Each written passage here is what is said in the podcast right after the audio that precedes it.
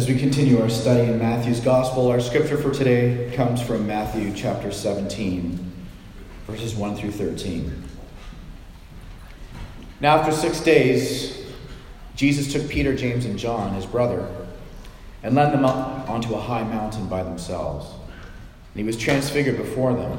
His face shone like the sun, and his clothes became as white as the light.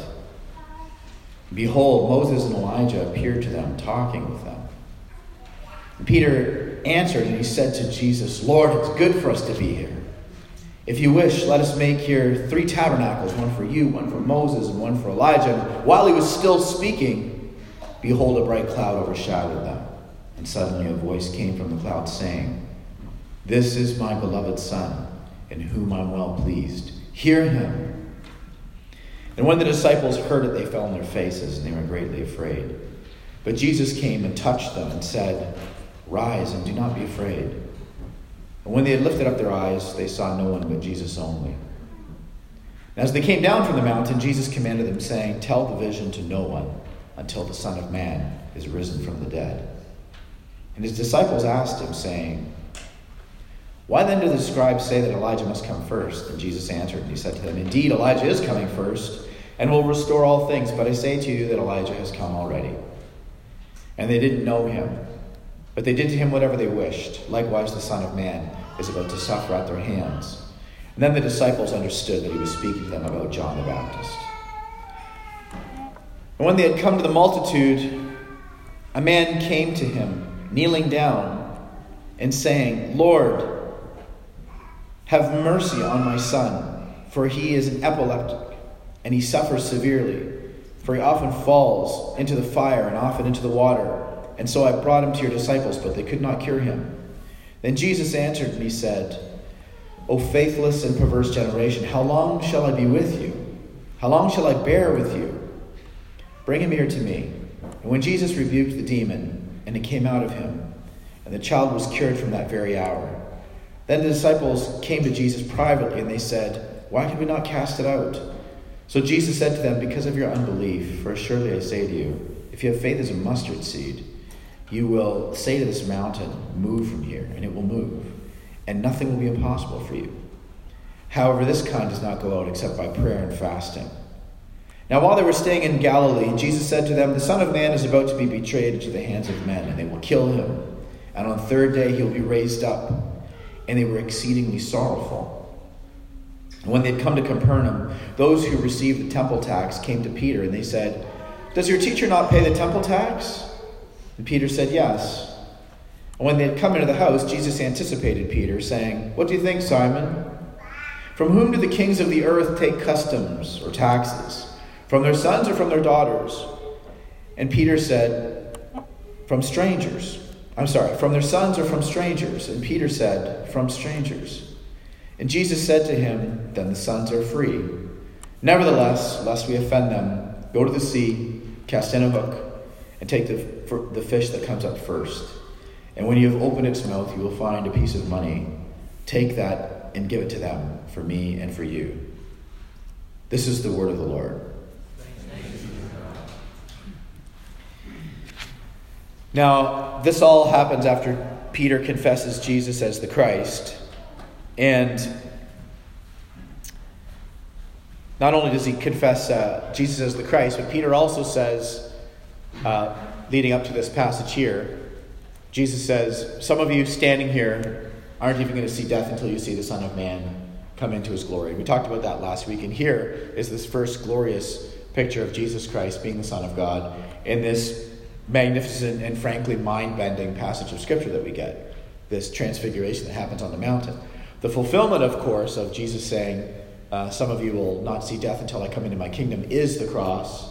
It is the resurrection, the means by which God would accomplish his redemptive purposes, make a way for us to be reconnected to God, and of course, ultimately prove that Jesus is who he claimed to be. And so this passage is this magnificent and you know, miraculous phenomena where again Jesus is affirmed as the Son of God. The same language is used here. Some of you will recognize it from Jesus' baptism. This is my beloved Son in whom I'm well pleased. And so again, he's being affirmed as the Son of God. And before I continue with this teaching, I want to briefly say very quickly, for those of you who may be here this morning exploring Christian faith, wondering how in the world can these ancient texts be trusted or be reliable, um, I don't want to get into this deeply, but I just want to provoke you by inviting you to consider something. We have four accounts of the life of Christ Matthew, Mark, Luke, and John. And we have four accounts of another uh, bibliography of a, a very famous person, Tiberius, one of the greatest leaders in all of Roman history. How is it that we have the same amount of biographies with infinitely more content and detail about a carpenter from a backwater town in the Middle East that we have no business knowing about him if he's just a carpenter from a backwater town. How is it we have as much ancient bibliography about him as we do one of the greatest leaders of the entire Roman Empire, an empire that reigned for a thousand years? And not only that, but what do any of these authors have to gain by writing any of these things and claiming that Jesus Christ is God and that he did these, frankly, mind bending, miraculous things? You know, the accounts we have of the life of Christ have been written much, much earlier to his actual life than the accounts we have of Tiberius. They came much, much later. And the earliest account we have of bibliography of the life of Tiberius was written by Paterculus, someone who was on the payroll. So there is particular motivation for writing history in a particular way if you benefit from the way in which you write the history. But what is the benefit? What was the historical benefit of writing this way about Jesus? Uh, all of those who followed him, his disciples, were martyred. And you might say, yes, but they were trying to mess with Rome, and this was politically motivated. If you wrote about Jesus, in a, in a legendary way, then perhaps you know you could create a ruckus. But the truth of the fact is, no self-respecting Roman or Greek would ever believe this. It's not constructed in a way that they would believe it. It's constructed in a way that they would laugh at it. So if you're exploring Christian faith and you happen to come here on Transfiguration Sunday and you're like, "Wow, what do I do with this mind-bending text?" I just wanted, I just wanted to um, encourage you to consider that Christian faith is not just be- believing a theological claim, it is actually at the core believing a historical claim. It is believing that the death of Jesus Christ under Pontius Pilate, three days later, that tomb being empty, and then that turning the Roman, Greco Roman world upside down is a historical fact. And it is on the basis of that fact that Christians around the world, we don't check our brains at the door and say, you know, we're not going to think deeply about this. Rather, we think very deeply about it in the sense that if the resurrection is true and we believe it is, then that means that all of Scripture is true, and we must bend our knee to try and understand how is it that it's true. So I just wanted to encourage you in that if this happened to be your first Sunday, and uh, this text just seems way out there. Uh, this morning, as we consider just the, the majesty of this, for those of us who have come to worship, just we we revel in our Christian faith at the magnitude of Jesus, I want us to think about three things I think we see um, in this uh, passage here. Uh, the first is the demonstration of glory on the mountain. And then the second thing is the purpose of the glory in the valley. And then lastly, the implications of God's glory for our future. So, first, there's this demonstration of glory on the mountain. And there's some really intentional language that we're supposed to, th- uh, you know, recall some things from the Old Testament here. They take six days uh, to go up this mountain, uh, six, day, six days of preparation before they're led up to the mountain. And this makes us think about the six days that Moses prepared himself before he goes up Mount Sinai. Moses goes up Mount Sinai where God reveals himself. And after six days, the some of the disciples go up this mountain where Jesus is revealed as God Himself, the Son of God Himself. And in the Moses account in Exodus, Moses goes on the mountain and his face is bright and dazzling because he's in the presence of God. And here, Jesus' countenance is bright and dazzling because he is the Son of God. And we recount the same presence in Exodus as we see here in uh, Matthew's record. And then Moses and Elijah appear with Jesus in this majestic moment, and this is revealing that Jesus Christ is the apex of all of redemptive history. He is the apex of everything that God has been doing from the beginning. He is the fulfillment of the law, and He is the fulfillment of the prophets.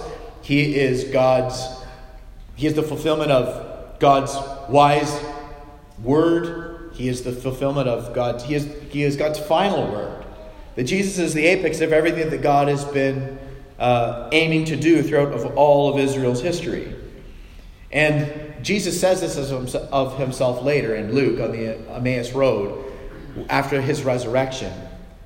Jesus says what is happening uh, here. He says the relevance of it, where he explains on the road to Emmaus after his resurrection to his disciples that he is the culmination of everything that is spoken in the law and the prophets and through the Psalms, all the things concerning himself. When I was in seminary, the uh, logo for our seminary, it was a Bible with a lock on it, and, the, and the key was a cross.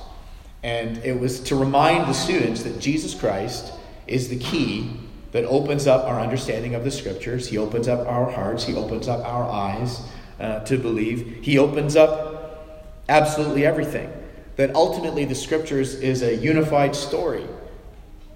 Bible in the Greek is biblios. It means library. It's 66 books in multiple different genres. Some of it we take literary, literally. Some of it is, is uh, poetry, therefore we take it seriously, but not literally. But all of it culminates in this one story, this epic apex of Jesus Christ, the center of all creation, the center of all redemption, the Lord of all things. And so this is what we're seeing here. This is what the disciples are seeing, and what we're seeing by extension. That everything is leading to Jesus, everything culminates in Jesus. That in him is the rescue for humanity and the renewal for this created world of ours and for humanity. That in Jesus is, is culminating the life we wish we, we led that seems to be evading us, the world we wished we lived in that seems to be evading us the love and the unity and the, and the wisdom of the peoples all around the world. Just this life that we envision the utopia that all of our political, political endeavors you know, aim to achieve that is constantly evading us. It all culminates in Jesus Christ, the one who would come and bring rescue and renewal, the wise king, the only one uh, wise enough to put things right, the only one uh, who has who can authoritative sit on the throne as the judge to say, I'm going to bring renewal to all of humanity. And that in the cross is this majestic intersection of justice and mercy.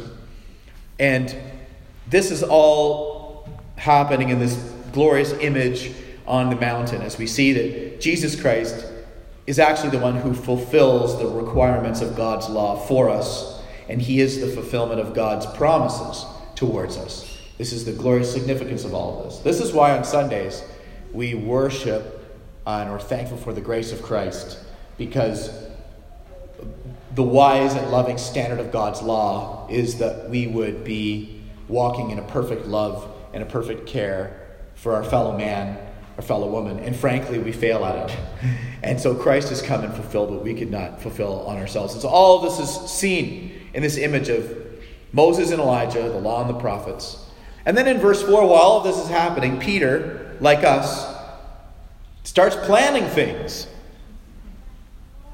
We've got to do something with this. He starts talking. He starts making assumptions. He's got schematics out. I'm going to build some tabernacles here. I relate to this. I don't know if you relate to that, but boy, do I ever relate to bias to action. And then later going, oh, maybe I should have paused. But this is uh, not as unreasonable for moderns, it just seems crazy. Peter's like, let's just build some tabernacles. But it is reasonable for Peter in his thinking because in the Feast of Booths, you would build tabernacles to dwell and enjoy and worship the God of all creation. So, what happens here is Peter is trying to make sense of this divine, majestic moment by relating to it according to the old promises, according to the old covenant the covenant that he's living in presently. But Jesus is forging a new covenant. Jesus is forging new promises. Jesus is the fulfillment of all things. And Peter's still grappling with what Christ the Messiah actually means.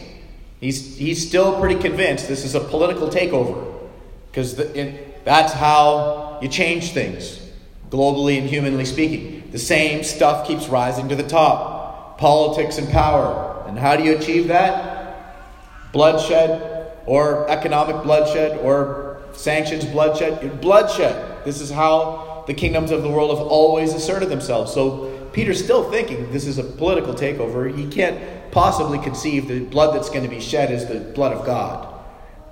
That Jesus Christ has come not because he's a bloodthirsty king, he's going to come and shed his own blood. So Peter's like, hey, we got to start, we got to build some, we got to worship, we got to dwell in this, we got to enjoy this. and then God interrupts Peter with his presence and his voice. Wow, just a divine shushing, the, the greatest shush in the history of all humanity. You know how you get shushed and you're embarrassed for being shushed? This is, this is the biggest shushing in human history. And God interrupts Peter. And uh, Peter wants to speak, God wants him to listen. Uh, Peter naturally assumes this moment requires some activity from him, but God speaking reveals that this moment is actually about what Christ has come to do for him and for us. And uh, interestingly,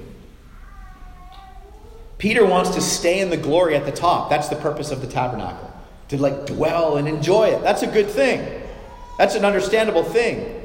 Let's dwell here. Let's enjoy this. Let's just stay in this divine vibe. Let's just stay here. This is, let's enjoy it.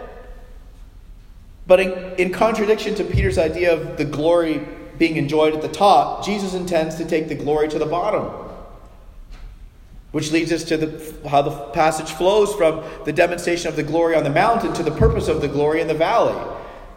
Because they, they come down off the mountain. So Jesus' purpose is contra- contradictory to what Peter thought, and I think what I would have thought, probably what we would have thought. That Jesus Christ, full of compassion, he's come to deliver us from the powers of darkness, the destruction of darkness, the eroding powers of darkness on humanity, and ultimately the finality of death. And so what I find this interesting contrast here is that while some of Jesus' followers are enjoying the wonder and the peace and the glory experience on the mountain, some of his followers are dealing with hell in the valley. And that sounds quite a bit like life. And uh, we don't have a God of indifference when we're tormented and we're going through hell. And some of the disciples, they were going through hell. They're down there dealing with this, this demon possessed young uh, uh, young man. And uh, but we have a God who comes into our hell. Gospel, the gospel is an act of sheer grace. It's not an act to leave humanity to you know to our devices. If God did leave humanity to our devices, it just said, "You've rejected me," um, He'd be perfectly just to just leave us to our own devices. But what we see in the gospel is God in this the demonstration of his glory, the demonstration of his majesty, of his splendor, the demonstration of the intent of the law, the intent of the prophets.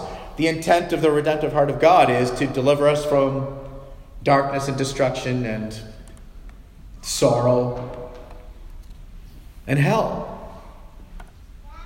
And the glory, it never distracted Jesus from compassion for the broken, which is amazing because he is fully God, but he's also fully man. And I would imagine in that in the mountain, in that experience that we can't really conceive of, but in that experience of being in the divine presence of God in a way that Jesus was enjoying, I can't imagine it would have been a, in a rush to be like, let's get back down there and deal with the demons. But the glory never distracted Jesus from the compassion for the broken. Compassion for the broken is the expression of his glory. And so then in verse 16, the disciples can't cast out this demon. And you have this jarring return from this mountaintop experience to the real world. And then in verse 17, Jesus rebukes his disciples. He calls them a faithless and perverse generation. That's not, that's not directed at Canaan, that's directed at his disciples. He calls them faithless and perverse. What's going on? What's the problem here? Is the problem that they don't have white belt faith, and if they had black belt faith, they would have been able to cast out the demon? No, that's not the problem. Uh, some of your translations will say twisted generation. And the twisted, it means uh, to be distorted into the wrong shape. It's the way you would say, You've twisted my words. It means something's being misinterpreted here. So, what Jesus is upset at is uh, not that there's not enough volume in their faith, it's that they have the wrong object of their faith. Clearly, something's gone wrong, and they're focused uh, not on the trust. They need a trust transfer. They're not, they're not trusting in God in some way, somehow, walking with Jesus, seeing his miracles, knowing they've been empowered to do this. Somehow, they've made this about themselves.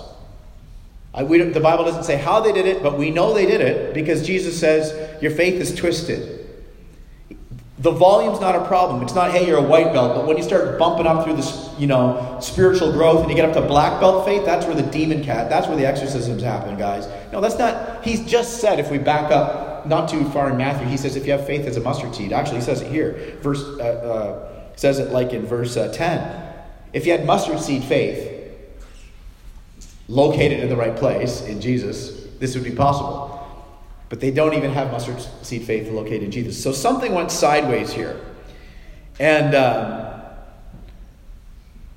also, we need to remember that Jesus did specifically empower them to do this. So don't feel guilty like this has been a low exorcism week for you and I got to up my spiritual game and how many miracles have I, you know. Jesus specifically called his disciples to do this. It's a specific call. So you and I would do well to sort of sit in this and think about personal application. I think that's good, provided that we don't superimpose the apostles' call and, and assume that that's our call. Where are you and I called? You know, how is it that we walk out our mustard seed faith in Christ? This is all about this just tremendous, tremendous dependence. Where are you standing? That's your call. We're on this side of the cross where Christ has accomplished all things, and therefore we live to his glory in everything that we're doing. If you have small children, you're trying to raise them in the ways of God. You're teaching them to worship, to come into church, and to understand what it is to participate in liturgy. That's your call. There's a season where it's crazy. You got to use the back. The kids are on the ground, and and and in the early years, it it feels more like distraction than formation. But at some point, as a parent, this is your call you got to move from distraction to actual formation. You can't give them snacks and treats until they're 12 years old and then be like, why don't my kids want to worship Jesus in church? So, what's your call? Many of you don't have children. You're not called, we're not all called to have children. Being married, being married is not God's highest and best plan for people. So you can live a fulfilled single life. You don't need to be married. Right? So, what is your call as a single person? To just use your vocation, your gifts for the glory of God. Make, make the city flourish precisely because you live on that street, precisely because you work in that particular office. What is, what is that call? What does it look like in your recreation? What does it look like in your life? What does it look like if you're a teenager right now and you're wrestling with future and plans and sets of gifts and abilities? And what does that look like? What does it just look like to just trust God, to trust that your life is in His hand. You're in university, uh, many of you, to know that He's on the other side of every decision you make, working it out for the good of your salvation, for the good of His glory. The call. It's not something that should paralyze us. Ah, what's the call of God in my life? Where are you standing? That's your call. Be faithful. What has He called you to do in this moment? Love Him, love His ways, be faithful. We don't need to be fearful and paralyzed about this. But this is a specific call. He specifically told the disciples to do this, and now they've made it about them somehow. We don't know how. And you and I can make things about us too and not trust in Him. But this is all about dependence. In verse 21, it says, Jesus says, you know, this kind only comes out by uh, prayer and, and fasting. And that was added later. And the reason I bring it up is because uh, it's, con- it's congruent with things that Jesus said other times. Again, prayer and fasting is all about dependence. Prayer is about dependence, fasting is about dependence. The oldest manuscripts don't have that line in it. So at some point, uh, the church added that in. But again, it's the, the, the, the, uh, the truth of the passage is co- coheres. It's not different. We're not introducing new ideas.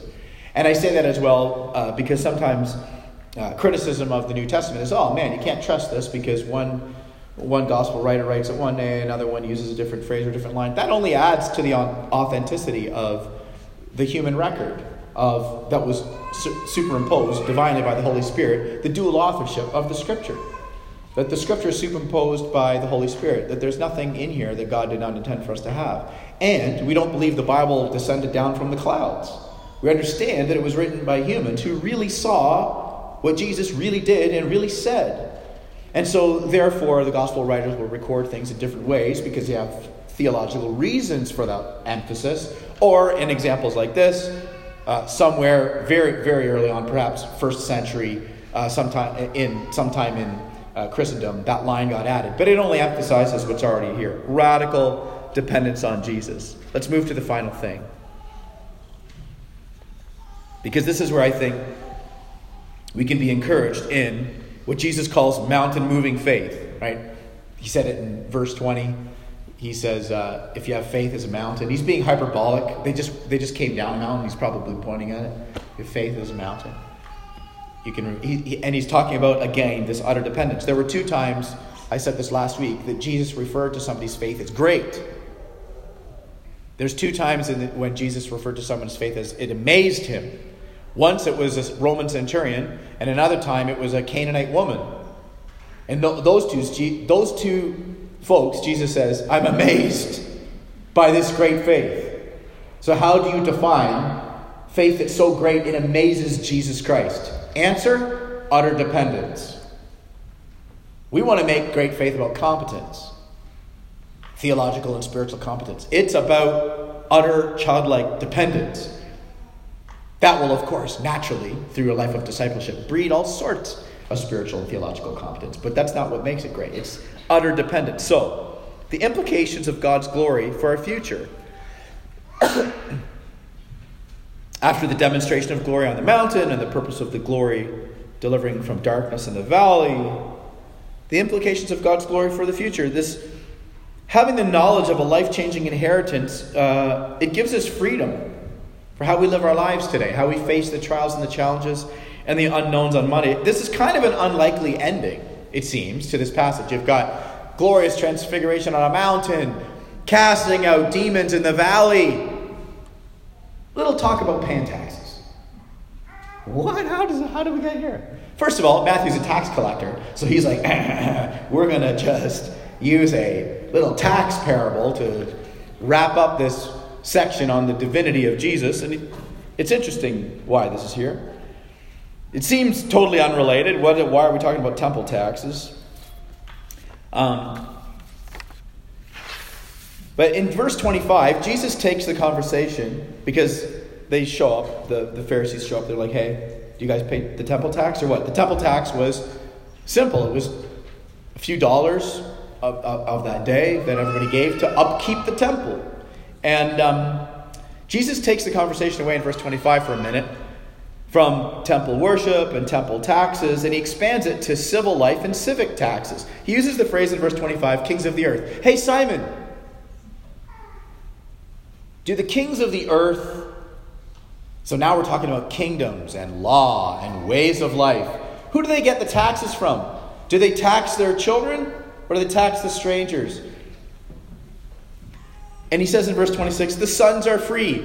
And on the mountain, he demonstrated he's the Son. In the valley, casting out the demons, he demonstrates he's the Son. Glorified on the mountain, mind bending experience, Jesus Christ, the culmination of redemptive history. Smash cut to, hey, you're gonna chip in? you're gonna chip in for the temple tax? you're gonna pay your temple tax?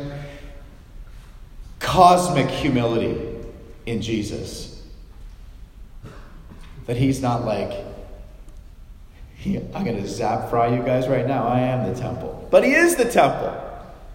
I'm going to zap fry you guys right now. I am the great high priest. I am the sacrifice. He is all of those things. But look at the humility of Jesus. What does he say in verse 27? Lest we offend them. And when I read that, I stopped. I was like, since when is Jesus worried about offending people? Not often. But then I thought about it and I was like, well, this is jaw dropping humility because he is the priest, he is the temple, he is the sacrifice. But also, when we think about when Jesus offended, and I started going back through the, all the places Jesus offended, here's what we find when it comes to the traditions of men, he will flip tables.